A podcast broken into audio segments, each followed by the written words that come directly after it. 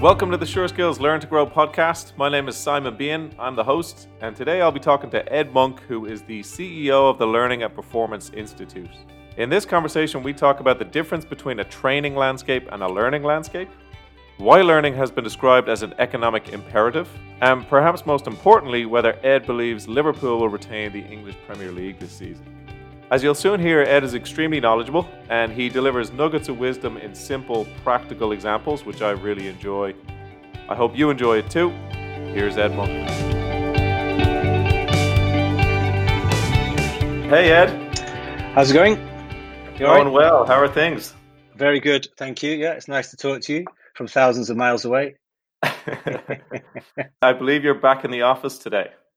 Yeah, one of the first days back in the office, so we're socially distanced, but we're catching up with each other, which is is nice actually. Um, I've travelled down from Manchester; it's about a two-hour drive, and uh, it's good to see people. I mean, being the CEO, I'm not so sure that they're pleased to see me, but it's ni- it's nice to see people. They'll pretend. They're good at that, yeah. Great stuff. Well, listen, I really appreciate you taking the time today and excited to hear some of your thoughts on the learning landscape and where things are headed. I, have heard you talk about the fact that we've moved from a training landscape to a learning landscape. How do you define that shift? What what is the difference between a training landscape and a learning landscape? Well, obviously, historically, L and D has been training, you know, up until recent years, and it's been very transactional. You know, if you wanted to learn something at work, you would book on a course and you would go to that course maybe a couple of weeks later for three days, one day, half a day, maybe in a country house, maybe in some specific office based environment within the large organization. And that would be where you would go to learn something. Now, thankfully, we've developed, I remember those days, I've been in L&D 20 years and we were looking at standards for that kind of delivery around that time, 20 years ago. In fact, the Institute's 25 years old this year.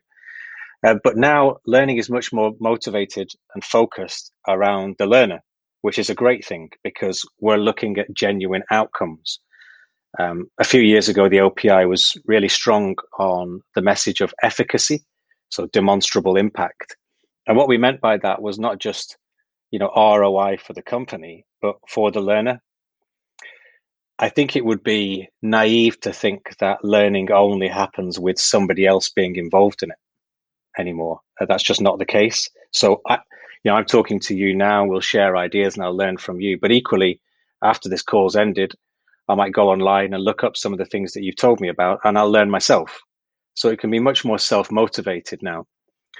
And I think that's been the big challenge actually for learning and development in recent years, along with a couple of other things. But it's been a huge challenge to be where that is happening you know, to understand where people are actually going to learn with the advent of technology and and be a part of that, you know, play a role in that. Um, it's we're getting there and we're understanding it more, but without question, you know, the speed of technological change is uh, you know I, I, made a commitment to you prior to this call. I try and avoid certain phrases. I was going to use the the unprecedented word then. I was like, i'll try and not do that today. Yeah current climate unprecedented those kind of things. We'll try and avoid, but you know, it's it's crazy the way technology is adopted now. There's a a slide that I've used in like many presentations that I got from um, somebody who I admire speaking actually a lot, Lori Niles-Hofmann, and she was talking about how different uh, technologies have been adopted and in what time scale over a number of years. So TV taking I think 50 years, mobile phone, landline phone 70 years to get to 50 million users. And Pokemon Go took 36 hours to get to 50 million users. And it's just the best indictment of where we are with kind of technological adoption. So you go to presentations on L&D, I'm sure like I do, and hear really great speakers, and they'll talk about the Uberification of learning and it's coming to our market. I do the same, you know, Uber to taxis, Airbnb to hotels, Spotify to music. It will happen to L&D. But I actually think L&D is adapting to that there will be some huge form of technology probably coming very soon that will dominate the market and there'll be two or three huge vendors and they'll have a huge part of it but it's a very human activity and if the if the pandemic has taught us anything it's taught us that actually we really relish human interaction uh, so i'm not for one minute suggesting that we're going to go back to classroom training being the ultimate panacea here but human interaction the human side of technological um, advancement is still a big part of learning and development. Um, so content's great, but the curation of content and that trusted uh, person providing that content to you is different to just content. So if we worked in the same uh, company and you were head of L and D, and you told me that you'll probably like this Ed because you're running the whatever team, uh, let's say the marketing function, you might find that useful. I would trust you sending me that. Whereas if I just kind of Google something and stumble across some content, I might not feel the same about it. I think that's pretty pretty profound actually, and there aren't many industries or professions where the human touch added to the technology is as important as that. Interesting. It, it sounds like you're saying that training is something that was done to learners or employees, whereas yeah. learning is something it's a kind of empowering the learner to find their own learning experience, whether that's using technology or, like you're saying, interacting with peers and a kind of democratized approach to learning where as you said, learning happens all the time and happens everywhere, right? It, it's not just mm. happening in that ILT that you went to. Yeah, totally. There's countless examples that we use anecdotally. You know, we, we run an awards event. When you go to the awards event, every year I have to put a, a bow tie on.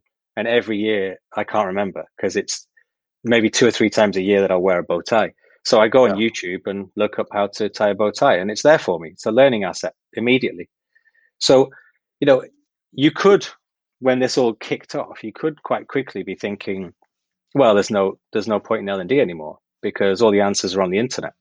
And you know, there's a famous quote from Charles Jennings, who was the you know uh, founder of 70-20-10, that accessibility had replaced knowledge retention as power within business. And at the time, I, you know, I think you, I, you know, I felt he was right as well. But I, thankfully, it hasn't replaced it. I think it's totally changed the way we retain knowledge and the way we learn. Accessibility has. But there is this requirement, I think, for trust and for, yeah, the, the humanity part of learning and development and technological information that's actually becoming more useful. Uh, we say the speed of technological change is unprecedented, but we, we've been talking about accelerated change for about a decade. So you can't keep talking about it and saying, uh, you know, there must be a finite amount of acceleration there, or maybe maybe there, maybe there isn't. But this period, this last sort of four or five months, it's it's been foot on the gas, hasn't it? I mean, it really kind of quick, agile responses to requirements from L and D. You know, in 24 hours, they're transforming. I had the absolute privilege of talking to Dina O'Gorman, who's a lady who runs uh, an NHS academy, Guy's and St Thomas's NHS, a hospital based in London. And before the pandemic, they had an L and D massive incident plan, which you know I don't. Uh, what other L and D function would have a massive incident plan where yeah we're ready and if anything happens we go to virtual classroom within six hours and everything carries on being delivered. The wow. business continuity part, yeah, it was it was so impressive. It was incredible that an organization that size was able to mobilize so quickly with zero interruption on the delivery of learning. You know, say delivery of learning, that's a contentious statement, but on learning carrying on happening sure. with people being involved in it. You know, no interruption. That's incredible. So there are organizations definitely, and these are forward thinking leaders as well, who are kind of pondering the effects of this because actual transformation in most companies has been paradoxically, in terms of comparing it to technological advancement, slow. You know, the way we've adapted as learning leaders has been pretty slow, actually. Mm-hmm. I de- delivered a keynote uh, two or three years ago, which was about digital transformation. The whole event was about digital transformation, and it was with a major organization in learning and development, global organization. And they were talking about how we need to be prepared for this. And yet, most of their programs that were being run six months ago were still classroom based. Mm. And yet they were running an event on digital transformation. And they, you know, they've they've been struggling the last few months and they've had to transform straight away. So this has been the ultimate test of our ability to be agile and to digitally transform, I think. And through that, focus on the learner. Let's stay there for a second. So if, if digital transformation is kind of moving from one thing to another thing, what is it that we're moving from and what is it that we're moving to if we could put some kind of practical terms around what digital transformation looks like Yeah, that's a brilliant question. I think it's um, this is a bit more philosophical, so I, I almost apologize for that because we really want to be practical, don't we? But um, I genuinely believe that digital transformation offers learning leaders the opportunity to provide learning experiences that not conform, but that are fulfilling what I'm terming the, the three C's. Learning now in 2020 has to be compelling, constructive, and convenient. And it's normally two out of the three that you get when you speak to learning leaders. You don't get all three. So it yeah. might not be, it might not be that compelling. So you know we have to market the L and D to get people to come to it. Um, it might not be that constructive. It might not actually be providing impact on the company, which is what I'm paid to do, or uh-huh. on the uh-huh. learners. And it, more often than not, it's inconvenient. It's not where I wanted the learning to be. You know, mm-hmm. if I'm delivering a seminar, hypothetically speaking, you know, I work, say I work for a big company and I'm delivering a seminar this afternoon to my teammates and I, my last session that I ran was poor, then I just want to know how to open a good webinar. How, three things that I could do to open a good webinar. I wouldn't book myself on a course to do that because I'm delivering it this afternoon. I would go and find out on YouTube or Google top three things when you're opening a virtual classroom session or webinar. That's convenient. And that's where L&D people really need to be playing now. Uh, it can't be this kind of, well, we built a course around that. I will say it would be an old, the biggest cliche in L and D to say that we're still, you know, adding up how many courses we delivered this year as a KPI as to how well we've done. I don't really be- buy that L and D leaders are doing that anymore. I, I honestly believe we're. Pa- I hope so. Anyway, they were past that. But actually, we can't really measure the impact of what we're doing if we don't know what the terms of engagement were at the beginning. And I think that's a challenge for L and D leaders how do I know what I'm going to be measured against for my job? And we, we can we can drive that actually. As L&D leaders, we can drive the agenda and go to the CEO and say, what are your targets for this year? Both you know, profit related, but also more kind of deeper, tactical and strategic. What is it that you're trying to achieve? Okay. So if I create an L&D strategy that's going to fulfill those things, and if I can get us to there, there, and there, you will think I've done a good job. Great. Okay, I'll go away and do that. I'm seeing an increasing amount of CLOs be capable of doing that. Whereas previously, L&D leaders would maybe report into a CHRO or head of personnel and not quite be at top table.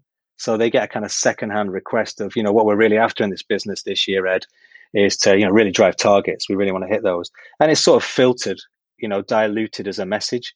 Whereas I want to know if I'm responsible for developing everybody, no, well, I need to know the detail, you know, so that I can know whether I'm doing a good job or not.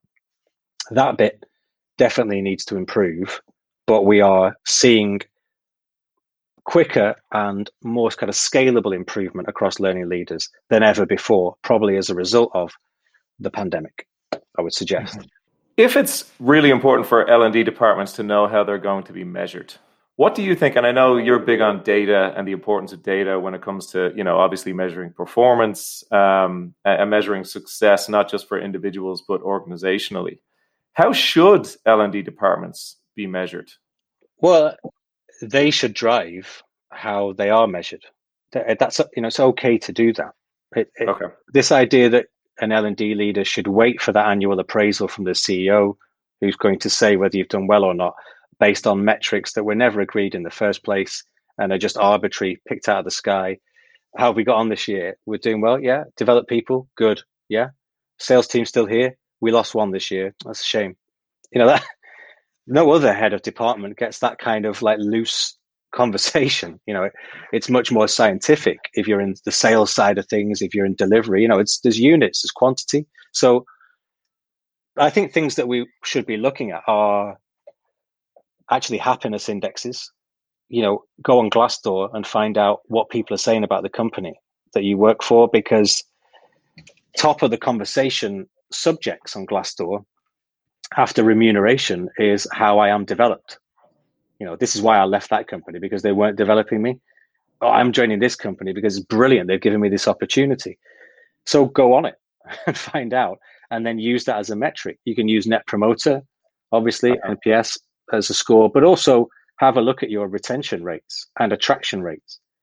Are uh-huh. we recruiting better people? Are we not losing good people? And put some science behind it. And I know you say, you know, we're strong on data. I make no apologies for that because I honestly think that's that's like the critical part of this. If you don't get that bit right at the beginning, you'll always be having these odd philosophical conversations around L and D and whether it worked this year. You know, once a year with your line manager. We we can do better than that, definitely, and we are. We are actually. We are. And the um, the emphasis on culture that I've seen permeate reports on good companies in the last four or five months has meant that L&D has actually been pushed right to the front. That is one of the few good things I think that's come out of this that we do want to learn, we do want to get better. And in a world where your reskilling is going to be more important than ever, I think Amazon is taking um, factory workers and converting them into data analysts through development programs. That's how we need to operate. You know, we need to be thinking like that. What do we really need as a business? And we talk about the digital transformation of L&D. There's the digital transformation of the businesses that L&D functions are in. And they can be a part of that, not waiting for the instructions, you know, the last people to hear about it. So forward-thinking L&D lead, leaders are using data. And on a practical level, I would encourage people to read uh, works by Kevin Yates, articles by Kevin Yates, who works for Facebook. He's really strong on data and has some brilliant practical messages. And again, Lori Niles-Hofmann, both of whom are eminently capable of demystifying the idea of using data for learning. I think a lot of people feel, I know a lot of people feel, uh, it just sounds like it's going to be really complicated and, and difficult. and, it, and so they just avoid it at all costs. And it, it isn't. You know, there is data everywhere in your business that you can use to make your L&D better. That is an absolute fact whatever the size of the business, there is some data that will make things better that you can use. And then if you get that right and create learning experiences that are based on the data, the measurement will be against what you really want it to be against. And I think that's fair, isn't it? Absolutely. Uh, I love the example you give of Glassdoor because it's, uh, it's proof of the business value of a learning culture. Mm. Uh, and the impact that that has on you know bringing great people into your company of keeping them there and then you know when it when it comes to reskilling and upskilling which is you know just so important right now given that so much has changed and so much will continue to change it's pretty clear that l&d has a massive business value and, and a big impact on the bottom line of a business. Is that something that you think we still have to advocate for or is that something that executives are pretty clear on now that it's it's, it's well recognized or is there still work to be done there? It was described by The Economist a couple of years ago, lifelong learning as an economic imperative. And having been doing this kind of work for over 20 years, that's the first time that I'd heard a statement like that from, you know, any kind of media outlet that was worth its salt. You know, so L&D people would be saying it, but of course they would. You know, it's an economic imperative what we do. But this was, uh-huh. you know, an, an, independent media outlet saying that it's an economic imperative. That was a big yeah. transition. And I think as I've discussed recently with a couple of other people, there was another moment in the last year which I think was very profound, um, which was the bit you're, you're in the States, aren't you? The Business Roundtable, which is based in the US. And they came out of their annual meeting. It's a the Business Roundtable is like a network of CEOs, but the major CEOs. So Jeff Bezos is in it, people like that. Yep. And they came out with this statement. I'll see if I can get it right. When they came out of the uh, the annual meeting, it said, "We commit to investing in employees, compensating them fairly, providing important benefits, and supporting them through training and education that helps to develop new skills for a rapidly changing world." I mean, that was like we should have that, you know, indelibly imprinted on our foreheads and just walk around with that as L&D people because finally, you know, it's like we'd got there, climbed the mountain and business was taking us seriously. So I think I think that like the the uh, the idea that we're trying to persuade business that we add value, I'm hoping that we've kind of crossed that bridge a bit. You will, sure. I mean, there's going to be a recession probably in lots of countries on the back of recent events, and that normally means L and D is cut, and I am seeing, unfortunately, huge amounts of really great people, uh, a huge amount, sorry, of, of great people in L and D now become redundant, or their roles are redundant, and they're available for work, and that's really disheartening because I was interviewed right at the beginning of this the pandemic happening, and I said it, the businesses that have a strong culture will retain their investment in L and D, and they'll be the people that come out of this well. And I still stand by that. I'm not going to accept that that was wrong. Um, I know we have to kind of look after the bottom line. I'm a CEO. Ultimately, you have to run a business, but getting rid of L and D is short sighted. So, if we hadn't been in this pandemic in the last few months, then I think we would have still seen technological advancement, but not at the same pace. And I think L&D was on this really strong curve of being recognized as adding value. It was attracting great people. Uh, I think it was the number one reason why I hate this word, but why millennials were choosing jobs was because of the opportunity to de- develop in that role rather than mm-hmm. the money, which is a huge difference to, you know, say when I was 18 to 21.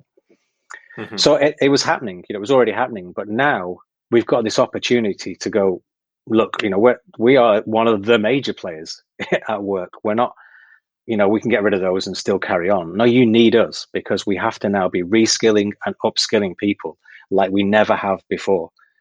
And I think, uh, again, I'll quote um, Heather McGowan wrote an article in Forbes magazine, which has just been my favorite article of the last 12 months. I'll email you the link, and then if you want to include that as kind of part of the text with this, then people might find Brilliant. it useful. Um, yep. But she said that the backbone of those companies who've adapted to um, the kind of pandemic, reacted to it well. The backbone of those resilient companies is culture, and they've moved from a modality of production to creativity. Uh, she actually argues that you know the very survival of a company in this this age depends on a culture that can withstand massive disruption.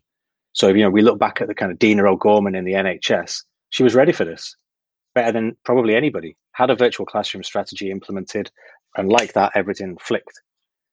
But the mm-hmm. purpose of the companies who are doing well in this sense goes way beyond the bottom line. That's what's great for humanity. You know, they're looking at corporate social responsibility and their cultures are strong. LVMH, Brewdog, Zoom, these companies just adapting and instead of making perfume, they're making hand sanitizer. Instead of charging for their software, they realize it's the only way people can communicate. So it's free for a period. That is inspiring. And I, I think L&D is coupled in with that type of humane approach. That's what I would, that's what I would argue. Coming back to what you said about convenience, uh, you know, you you were talking about the three C's before, and you you highlighted convenience. Mm. Technology has obviously played a huge role in making learning more accessible, more convenient, and in the democratization of learning. What piece of technology has had the biggest impact on the learning landscape, in your opinion? Wow. um, I think it would be it would be easy to say that LX, the kind of generation of LXPs, any LXP has had a huge impact, and I think they have. But if I was going to answer the question, you know, 100% honestly, it's not a learning software that's had the biggest impact on learning. It would be Google, uh, YouTube. Without question, the biggest learning organization in the world right now is YouTube. And yet they don't even class themselves as a learning organization. And it's because that's where people are learning. You know, that's yep. actually where it's happening. That's the biggest competitor to an L&D function so if you can't beat them, join them. Use that content, curate it, get the ones that you trust, and bring it into your company and create your own library of trusted content that benefits your company and create the content as well. So yeah, I would um I would definitely actually argue that the more I think about it, the more I'm feeling very confident that that would be the number one, the number one choice. I would say, and it's democratized in the same way that you were, you know, uh, empathizing with my enthusiasm around Glassdoor because it's a democratized environment.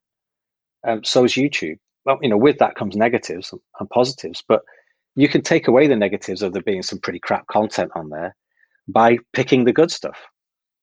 You know, and choosing what you want and putting it in your own version of YouTube. I, I happen to um, coach football for under 15s, right? That's uh, yeah.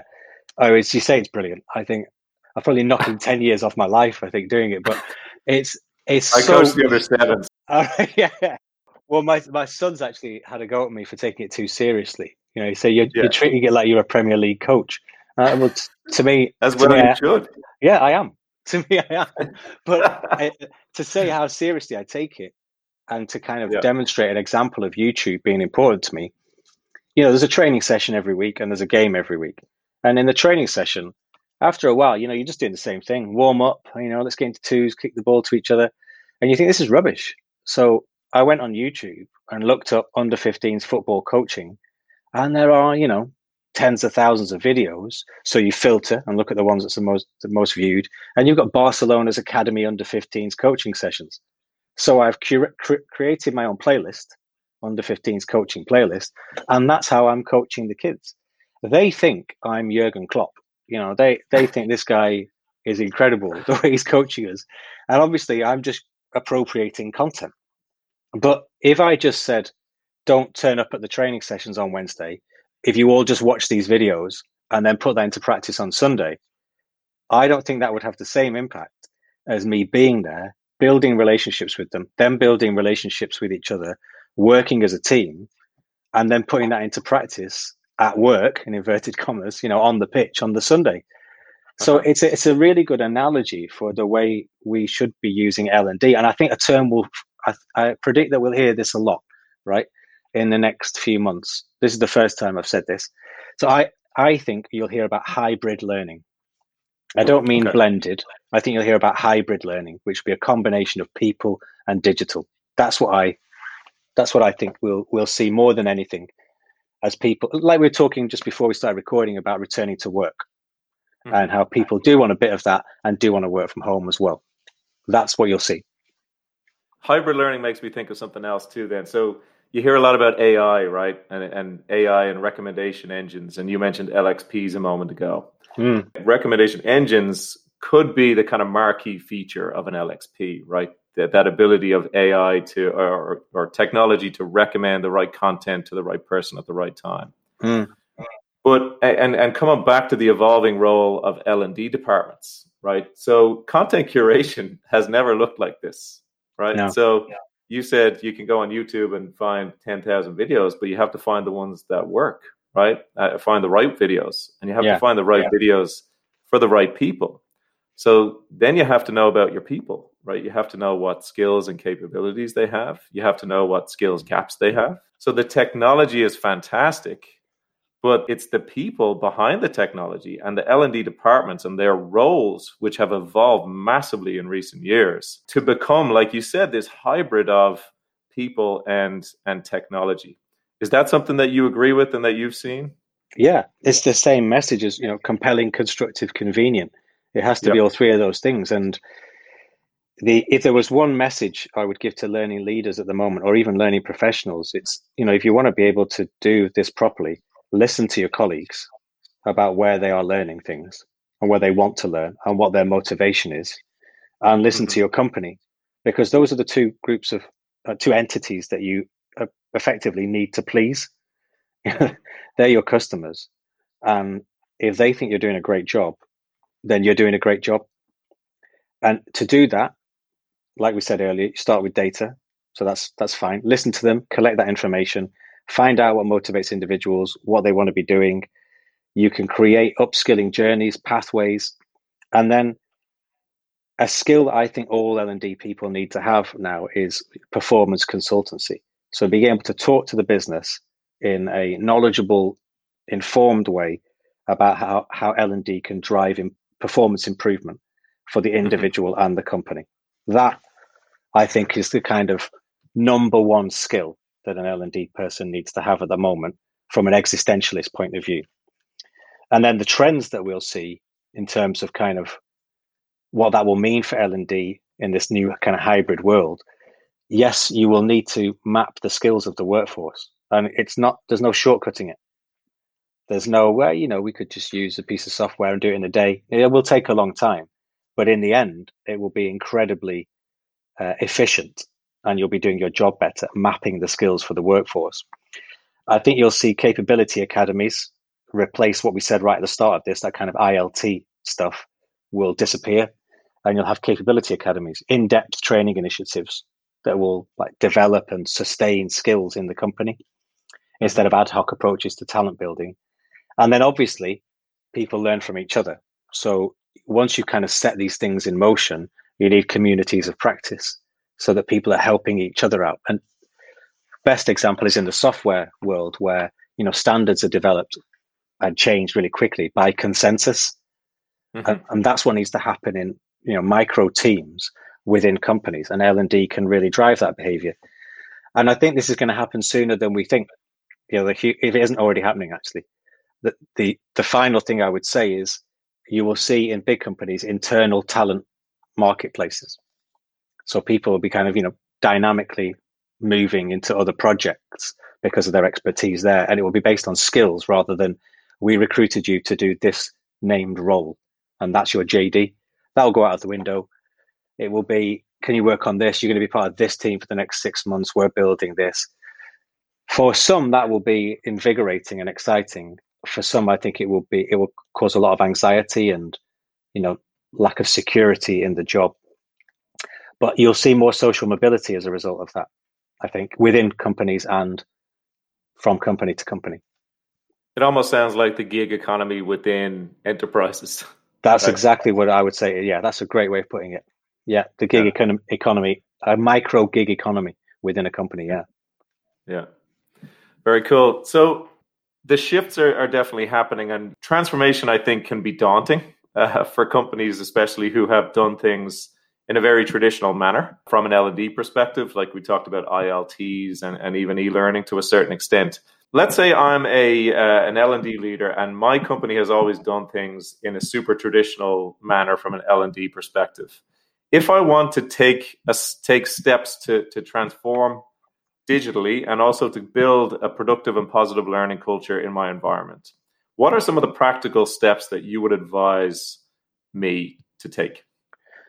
Uh, I would set up a meeting with the highest level person you can in the company, first of all, to understand what the purpose of the company is and ultimately how you're supposed to add value. And then I would talk, uh, talk in inverted commas. You know, if there are thousands of people, you can't do that but find a way to glean information from every single person that works there. And that might be a survey. Um, it might be attending, you know, different webinars, but you ask them where they go to learn about how to do their job better. What are their ambitions? What do they want to be doing next? How do they measure their own performance? How do they think they're doing a good job? Mm-hmm. And you speak to team leaders about how they're measuring their people as well all of that information goes into your system, you know, your your own system that you're creating and building to be able to design effective learning experiences. And I'm saying that as a really loose term. That might mean that you think, right, what we've got to do now is go out and buy an LXP because people want uh, immediately accessible content um, that they trust. So we're going to get an LXP and I'm going to populate that with content and curate content in. I and my team will populate it with content. Some things will go wrong there if you just did that. Some rules here are you need to have content in there that's user generated. So whoever's the greatest at sales, get them on video as much as possible, talking about how they do that job well, because yeah. they might leave and you'll have that content. So user generated content is always better than you know an L and D person saying how to sell when they've never sold in their life. You know, yeah. get get the person who's good at it to talk about how they do it. Um, video is obviously more attractive than written content, so uh, try and source as much video content as possible, and then regularly monitor utilization stats. Which stuff's popular? Um, the skills mapping bit would also be a part of that because if you don't know what people have and don't have, then you don't know what you're supposed to be improving. So mm-hmm. if you if you find out the purpose of the company and the roles that are required to do that and to make it successful, and then you look at the skills of the individuals, that's your training plan. You know, we're kind of I'm, I'm being hypocritical calling it a training plan, but that's like the learning plan for the company. And then you have to build something, but it, one has to be really careful to avoid the, the hysteria around buying an LXP being the solution in isolation. That I would urge people to think about. If there's one question that we get asked at the LPI all the time from learning leaders, it's okay, so we bought this LXP, uh, nobody's really using it. Would you come in and help us, you know, get people to use it. And some of the I can't name any companies, obviously, but some of these companies are global companies. Yep. And they might have 20 plus LXPs that they've bought. And and it amazes me, you know, who is signing off the 20 second LXP in that company, thinking, no, this one will do it. This is the one. It, it must be a bigger problem. So yep. think first about what is it that we're buying this for? Will people use it? Can I take them f- away from YouTube and to this platform because they trust this content better? Um, have we got the capacity to populate this with content? Can I create a really strong employee engagement strategy where people buy into putting content on here? Some companies have really done this well. AXA have done it incredibly well. They've created an amazing learning culture, and uh, I think it was around that kind of uh, the Olymp- an Olympics approach was competitive, and that wouldn't work in other industries, but for for them it did. So you, mm-hmm. you know you have to find that kind of nugget that is right rightly in tune with the way your company works and every company is different that makes people think yeah no i'm going to use it. I you know I, i've been on there today. It's brilliant. That's that's the difficult bit i think actually. That's not a kind of one hour of brainstorming in a think tank room to come up with that. That's you've got to talk to as many people as possible to understand what they're doing on a daily basis what their motivations are and then you you find what works. Okay last question who will win the Premier League this season? well, I hope it's Liverpool because I'm a big Liverpool fan. Um, okay. My son and I are big Liverpool fans, but I don't know. Money talks, doesn't it? So uh, probably City. I think they've we haven't bought many players, but I hope it's Liverpool. There's a brilliant podcast actually about Jurgen Klopp, who's a very inspirational leader on eat, sleep, work, repeat. If you get a chance, um, and if any of the listeners get a chance to hear that, he talks about his kind of four pillars of leadership. And uh, one of them is relentless inclusivity, which I really like. Nobody is ever left out. And on his first day, I think he got everybody that worked for Liverpool, everybody, you know, cleaners, chefs, and the team. And they all met and they spent the day with each other. So they knew who each other was. And I just think that's absolutely fantastic he's a real leader, isn't he? And that people will run through walls for him, regardless of who you support. I think he, he manages to kind of cross boundaries in terms of, you know, team loyalty. Everybody likes him. That's great. Listen, Ed, I don't want to take any more of your time. I just want to say thank you so much for uh, all of your leadership and all of the uh, the great things you're doing. And thank you so much for taking the time to chat with me today. Uh, that's that's very kind of you. It's been a pleasure, actually. Uh, if only more afternoons were like this. Thanks, Simon. Thanks, Ed. That was Ed Monk. Thank you for taking the time to listen, and thanks again to Ed for joining me. I've added all the relevant links in the show notes, including where to find Ed and how to find out more about SureSkills. Take care, stay safe, and all the best.